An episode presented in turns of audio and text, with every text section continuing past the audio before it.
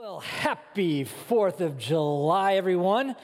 That's right. We're celebrating this weekend. I mean, we live in the greatest country in the world. And so we can celebrate that. Um, and by celebrating what, make your founding fathers proud by burgers, brats, blow things up, right? All right, that's how we should celebrate our 4th of July. And so, super thankful for, for that. If you have served uh, over the years, man, we're so thankful for you and your sacrifice. And for those who are serving, we pray, we continue to pray for them. Um, but it is, it is also my, I think it's right for me to say, as much as we love our country, it is right for us to say, you know what? Our citizenship, our citizenship is in heaven. And we eagerly await a savior from there. That's who we look to, is Jesus. And so, glad you're here. So, as we start off now, I'm, I'm starting off something a little bit different. I'm going to test how smart you are. That's right. I'm going to test and see what your IQ is. What is your intelligence quotient? And so, I'm going to show some, some trees. They're not actually real trees, they're Peggy designed trees, but I want to see if you know what tree it is. So, the first tree, I'm going to say it together when you see it. I thank you. Yes, there is some smart ones here. We got an orange tree, right? Lemon, yes, good job. Kids, kids. Uh, that's, that's apples, apples. That's an apple tree. How about this one? Uh, oh, oh, oh I, I see. Okay, all right, all right. All right, so how, how, did, how did you know the first trees so quickly? right? You can identify the first tree so quickly just based upon, upon the fruit. Like that last tree that Peggy designed for me, I was like, I didn't know there was a pea tree, right? I mean, those, are those pea pods? And, and so that's, that's a tamarind, a tamarind tree. Right? We, we know the trees so easily that kids can, can pass this test based upon, based upon the fruit right? So we opened this worship set by, by reading a verse that Jesus gives us. I mean, Jesus gave us a profound illustration. And so I want to direct your attention back to this verse that Jesus speaks. So if you have your Bibles, you can go there, but it's going to be on the screen as well. I mean, Jesus gives us a, a masterful illustration that teaches us a profound truth about all marriages right? All relationships. Jesus' illustration with the tree and its fruit is an illustration that teaches us the central issue that affects every single marriage. And so, the, the easiest way to identify a tree is not based upon leaves. Some, some people can do that. The easiest way to identify a tree is based upon its fruit. But in the same way, right, the quality of an orange or the orangeness, right, that's a made up a word right there. Right, the quality of the orangeness is not just in the fruit though. The quality of the orangeness can be traced back. It must be traced back. It needs to be traced back to its actually source, to the roots or, or to the seeds, right? And so you can pray all you want. You, you can plant an, uh, an apple seed you can fast, but what you're going to get are apples. You can crack all the fortune cookies you want. You aren't going to get a peach from an apple seed. Right? So stay with me. I, I, I know you're blown away right now by my, by my, like, my horticulture extraordinaire. Right? This is like botany 101 right here. But D- Jesus is teaching us a very profound truth in Luke 6. When he uses this fruit tree analogy, I mean, Jesus is letting us know that there is a direct connection with the fruit of the tree and its root. There is a very real correlation between the fruit and the seed.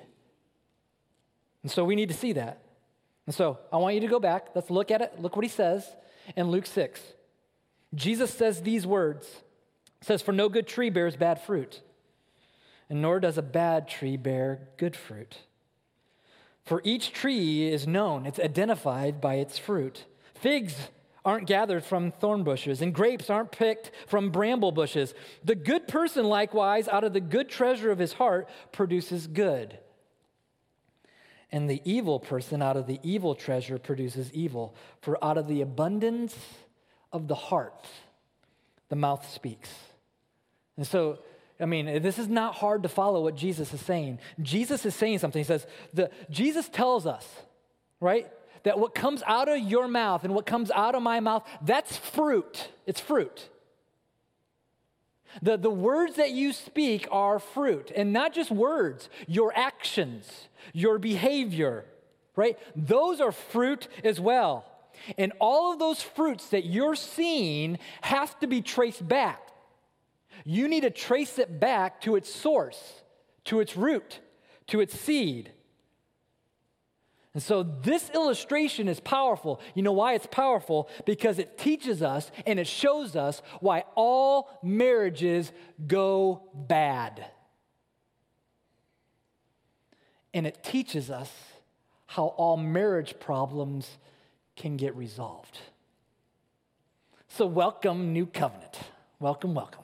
Glad you're here. If you're online, we're glad you're here as well. We wish you were here physically but glad you're with us. If you're a guest with us, so thrilled you've chosen to worship us. You arrived at just the right time because we are starting a brand new series on marriage. And some of you are like, ugh, marriage. Some of you are groaning because you, you, you are married. Some of you are groaning because it's like, I'm not married. And so if you're not married, this is one, this is not a license for you to check out.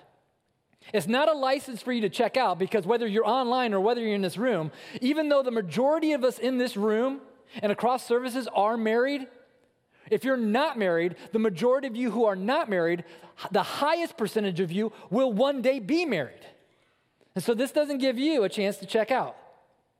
And if you're not married and no plans to get married, bless you, but you, guess what? You have friends.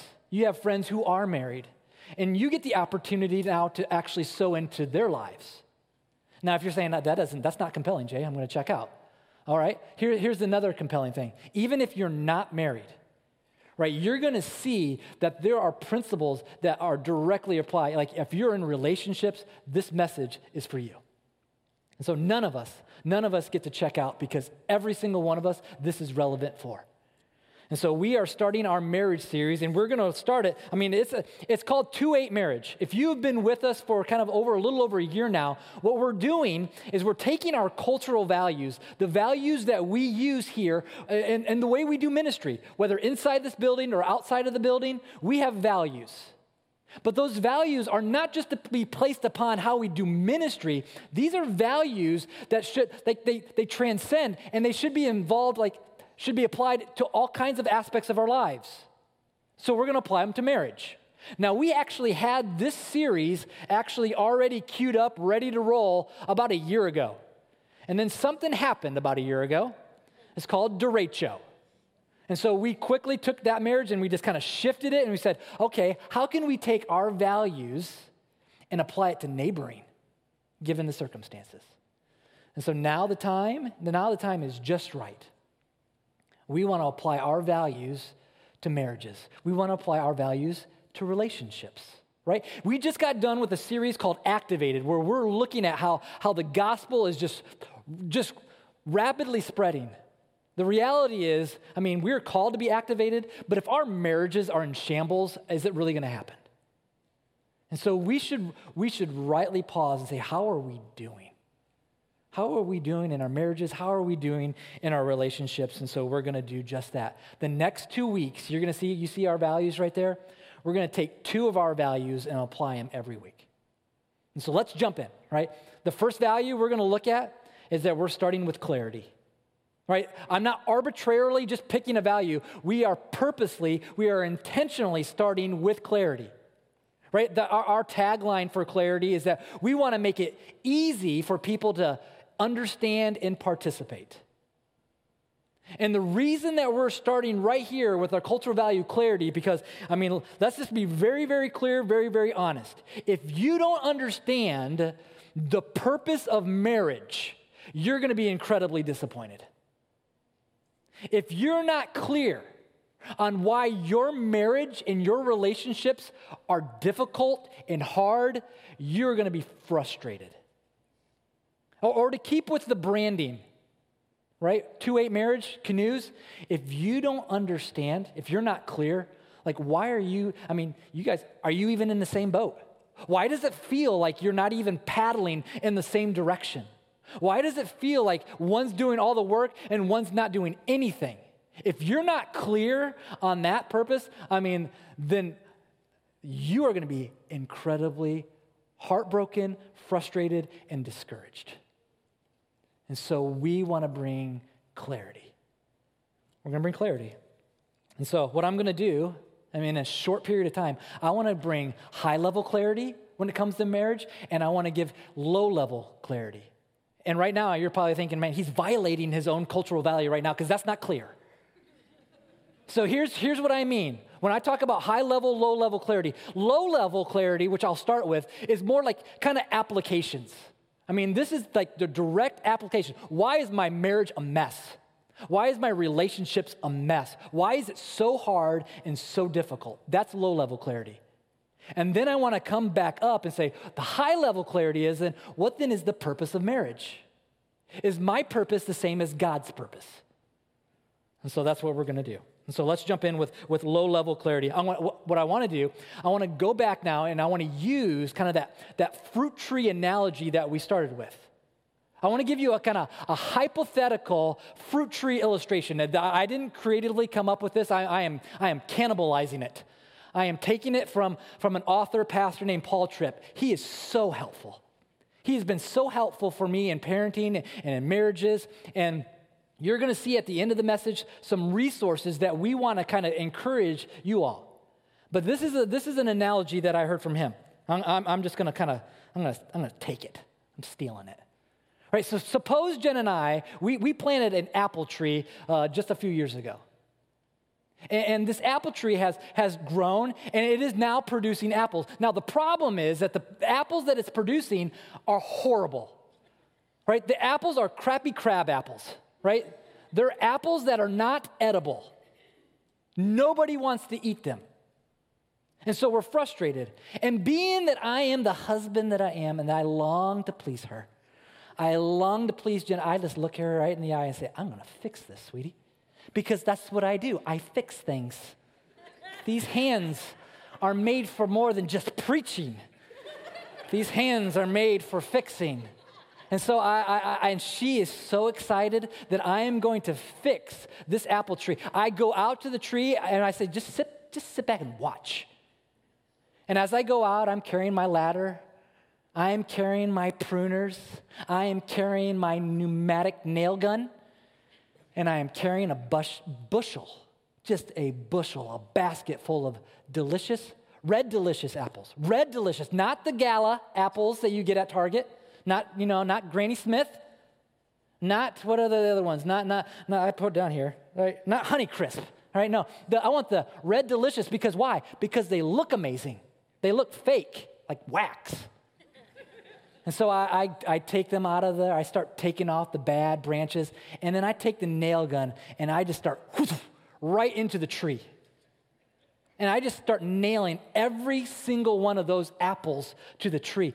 And from, from the road and from the sidewalk, I mean, that tree looks so amazing.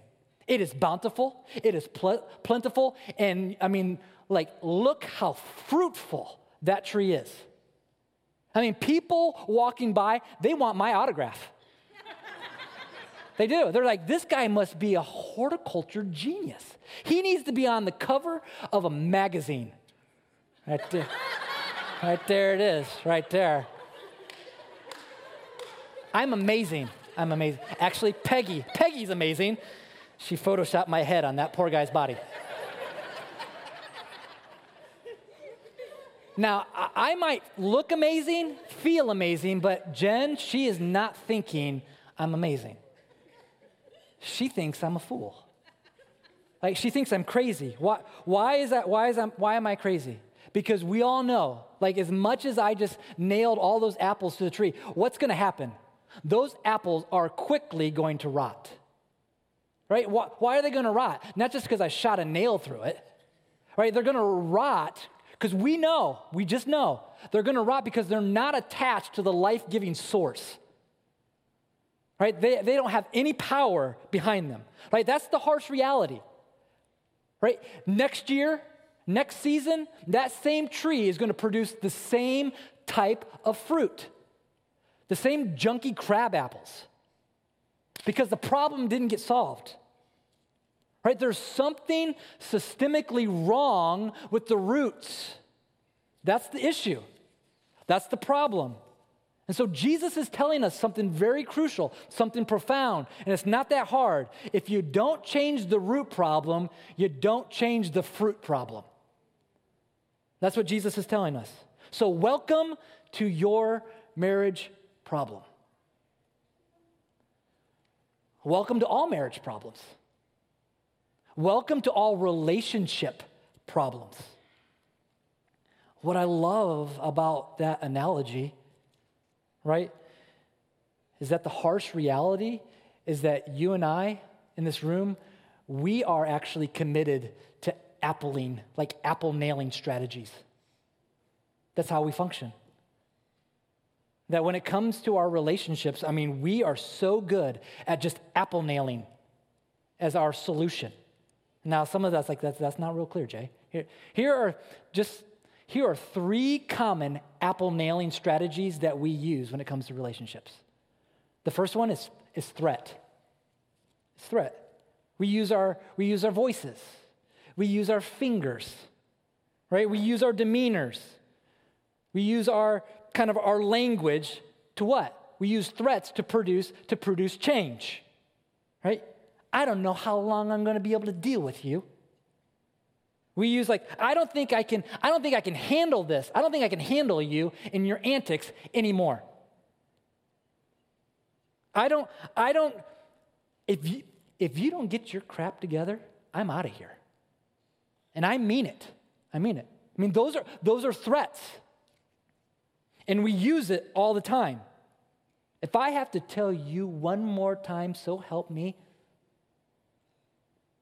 we love to use that apple nailing strategy. We use it in our marriages, and guess what? We use it in other places outside of marriage too. We use it in our parenting. How many of you use that even on the way here today? If you don't get dressed, I'll throw all your toys away. If you don't put on some pants, right? No screen time for you. Like they're empty threats oftentimes, but they're threats nonetheless. And here's the reality threats don't work. Actually, that's not true. That's not true. Threats actually do work, but they don't work long term. They don't last. Right? If, if threats could produce real change, guess what? Jesus isn't needed. And Jesus is needed. And so, threats have a great way of, you know what they do? They actually produce something. The, the, the fruit of threats actually produces greater tension greater frustration, greater harm. None of us in this room have the ability have the ability to change your spouse. None of you. You don't have the ability to change your spouse, and you don't have the ability to change your kid. You don't have the ability to change your neighbor, right? You just don't have that ability. Change occurs and happens by the power of God and by the grace of God. That's how lasting and real change happens. That's why Paul says, By the grace of God, I am what I am. And his grace towards me is not without effect. I worked harder than all of them. I worked, I worked hard. Yet not I, but the grace of God with me. And so we use threats. You know, another common apple nailing strategy we love to use manipulation. I mean, we're really, really good at manipulation in our marriages. We find out what our, our loved one wants likes, enjoys, and say, if you do this, I'll do this. Right? We have, I mean, we are masterful at manipulation. All of us have a PhD in this arena. We use manipulation all the time. And manipulation, it, it too can work, but it's not healthy. I'm not going to dwell here long because we'll, in the next couple weeks, we'll come back to manipulation. But manipulation, right? It isn't romance. It isn't love. It's a, it's a transaction. That's what manipulation is. Another strategy, apple nailing strategy, guilt. Man, guilt, right? A husband, husband could look, look his wife right in the eye and say, I remember when you, I remember, I remember when you used to be pleasant. I remember when you used to be fun to be around, right? Not a wise statement, but he could say it. How about, how, about more realistically? A, a wife could say to her husband, right, I remember when you used to be romantic. Back when you were, back when we were dating. Right, what is that? Those statements are, those are, that's guilt. Guilt is very easy to see. Guilt communicates you're not doing enough. You need to do, do more. You need to do something else. Right? So what's what's the purpose? Are you are you following me? Right? What's the purpose of these strategies? Threats, manipulation, guilt, right? What's the goal? The goal is like we use threats, manipulation, guilt, in a host of others. Why? They're attempts to change the character of the person's behavior.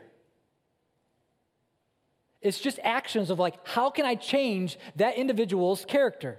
How do I change the actions of this significant other? Whether it's your spouse, whether it's your friends, or whether it's your kids. And the, the problem with these tactics, the problem with these strategies is that, guess, what, what's the problem? Is that you're only dealing with the fruit. You're just dealing with the fruit. The problem is a fruit problem. A, the, you think it's a fruit problem when in actuality it's a root problem.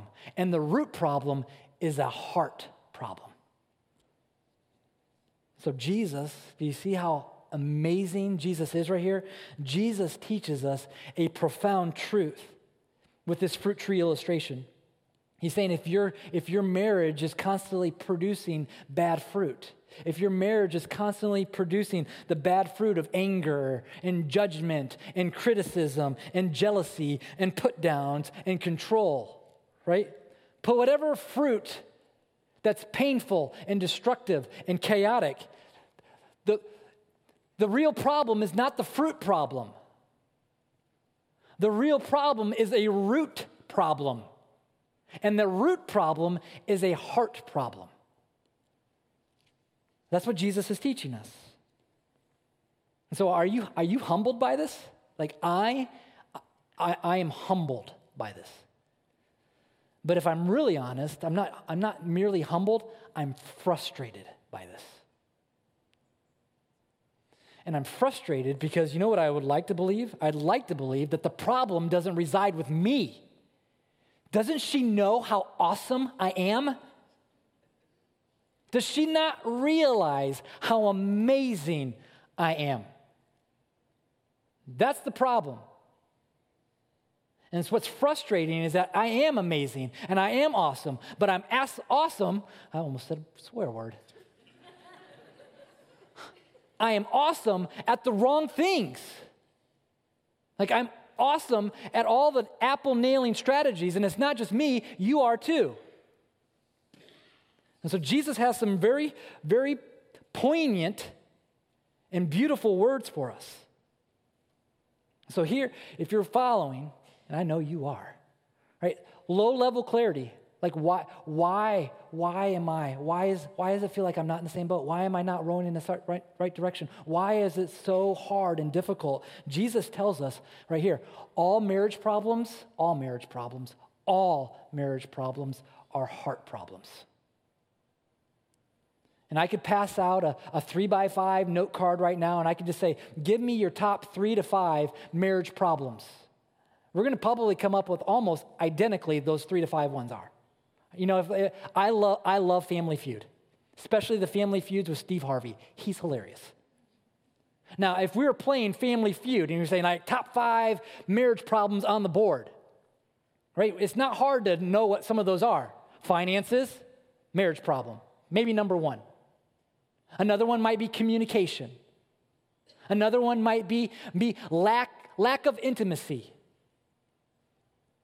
And Jesus is saying none of those are actually your marriage problem.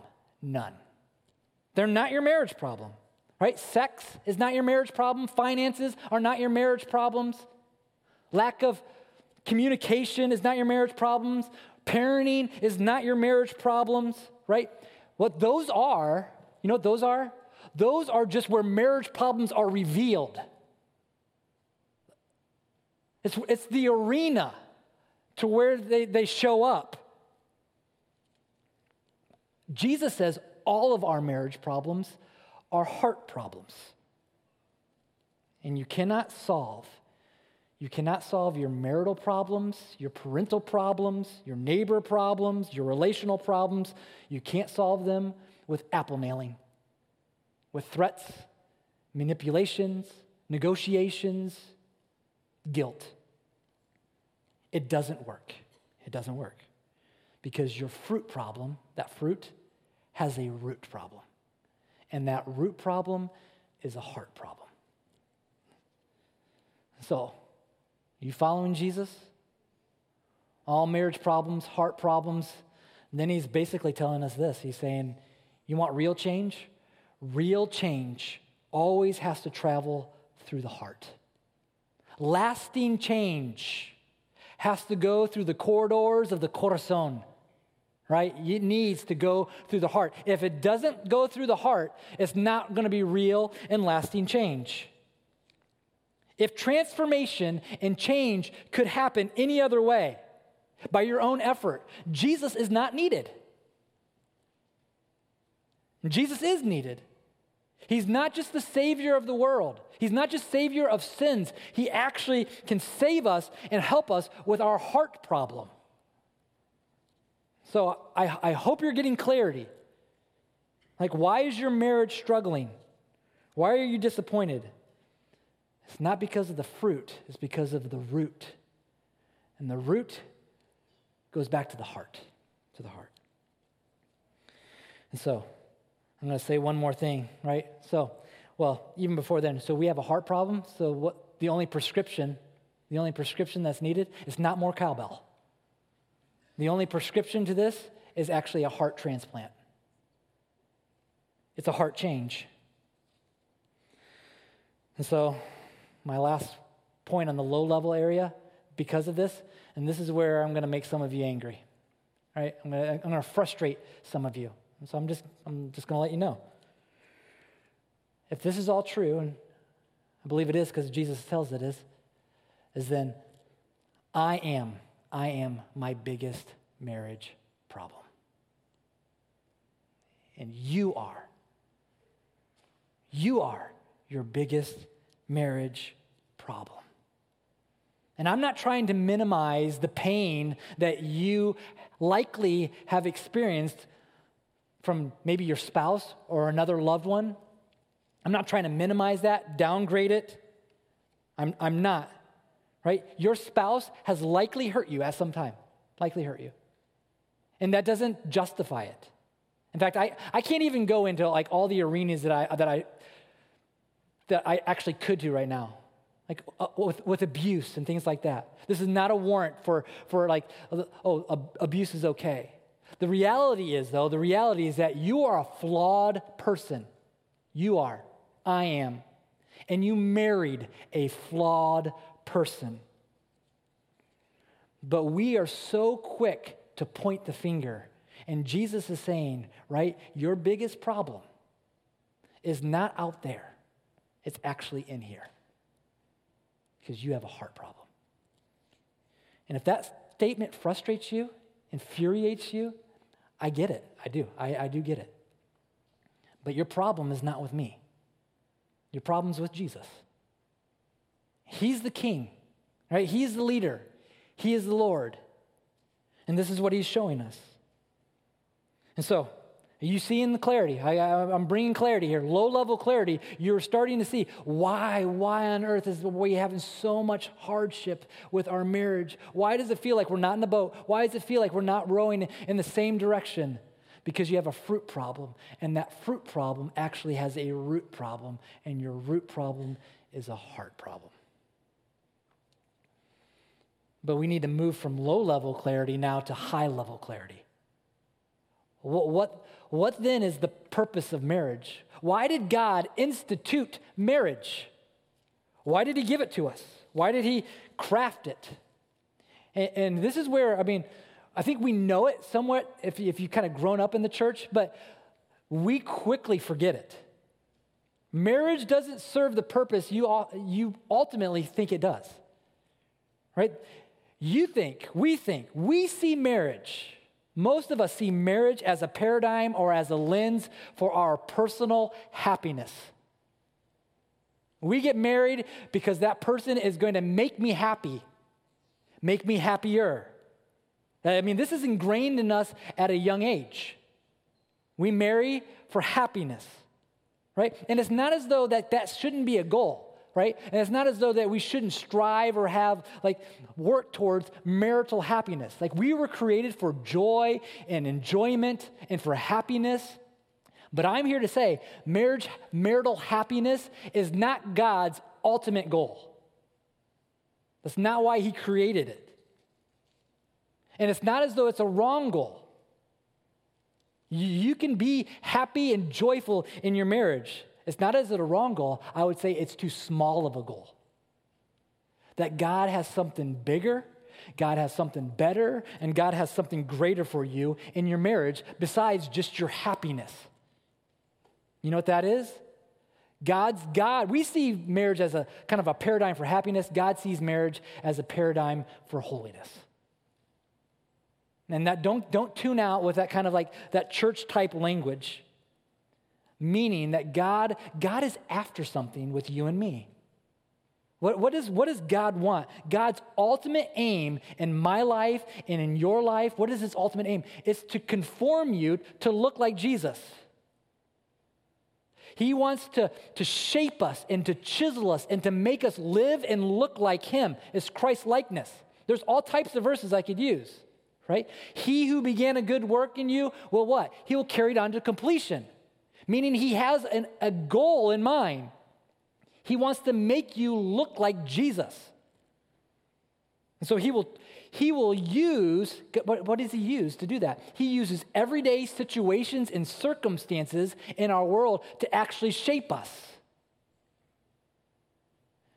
And what better way to shape us in our everyday situations and circumstances than marriage?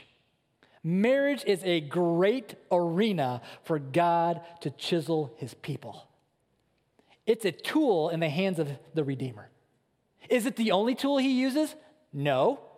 There's another tool he likes to use to chisel us and shape us into his likeness. You know what that tool is called? Parenting. Right? Kids are a blessing from the Lord, are they not? They are. They are so cute. They are adorable, but they're more than just cute. They're a chisel right? They are there. God will use a child. Why? Because He wants to chisel us and to make us what? More patient. He will use children to make us more gracious, more tender. And so God loves and He has designed marriage in such a way that is, is happiness a result? Sure. It's just not His ultimate goal, it's too small of a goal. He's after holiness. He wants us to be conformed more and more in his likeness. This is why I would say there's not going to be marriage in heaven, because we're going to be complete when we're face to face. It's no longer needed. No longer needed. And so, and I, God, God knows something. He's, he's pretty sharp. God knows that we can't be truly happy without holiness. Right? sin is very, very deceptive. Like by nature, sin offers happiness and joy and fulfillment at the expense of holiness. And God is saying, you know what? You cannot be truly happy. You cannot be truly satisfied if you're actually controlled by sin, if you're controlled by anger and jealousy and greed and lust. Like you can't be truly happy. So God will use, like He wants to shape us. And once He shapes us to more like, we know happiness is going to come. And so do you see, like, we need a massive paradigm shift. Like, we need to think differently on the low level and the high level when it comes to marriage. We need to radically not just think differently, but behave differently. That's what repentance means. It's changing the way we think, changing the way we behave. Right? We need to realize your, your, your biggest marriage issues is really not the fruit problem. Right? Your, your fruit problem, what you're seeing, is actually a root problem, and your root problem is a heart problem. And not only does the low level, like we need to change the way we're thinking, is that there is no magical one person that's going to make you satisfied. He or she does not exist, it's a mirage. That God will use marriage as a way to chisel us and to shape us and to conform us. That's His design to make us live and look like Him. And so now, in light of all that, like, then what's our response? And this is where I think our, our, our, our, cultural value of excellence comes in that we are called to walk in obedience, to step into this. Right? Uh, excellence, like excellence is the, our tagline is that we want to live and work in a way that honors God and inspires others. And oh, how I long that new covenant would be a way where, I mean, we, when it comes to our marriages, that we have marriages that honors God first and foremost and not just honors God, but it inspires. It inspires those within our community. And as we are engaging in our neighborhoods and in our networks, people look at our marriages and say, man, that's different. That's life giving. That's healthy. And they're saying, what makes your marriage? Why is your marriage so much drastically different than my marriage? We want to have healthy, excellent marriages. And so we need to step into that. And I say that because, man, I bet many, many in this room, many online, many in the last services, we have so many people that just want to, I mean, they are ready to quit when it comes to marriage. They're ready to give up. And it's not hard to understand why because you're, t- you're, you're likely tired. You're tired of your apple nailing strategies or the apple nailing strategies of your spouse, right? You're tired of working hard, you're tired of investing, you're tired of laboring, and it feels like you're not getting anywhere. You're flat out tired. And maybe you're, you're ready to check out and punt and quit because you're talking to other people, whether that's coworkers or you're listening to culture and what they're saying. Just punt and run. Just get out. Find someone else that will make you happy. And there's a better way. As God's people, there's, there is a better way. And so I, I am convinced, I am convinced if, if, if our marriages, right, if we had marriages where the husband, both the husband and the wife, if the husband would come into that marriage and he'd say, um, I, I, am the, I am our greatest marriage problem. And our wives would likewise come in and they would likewise write with their husband and say, I am our biggest marriage problem. If both of those would come together and say those words, what we would see is a massive de escalation when it comes to the blame game and pointing fingers.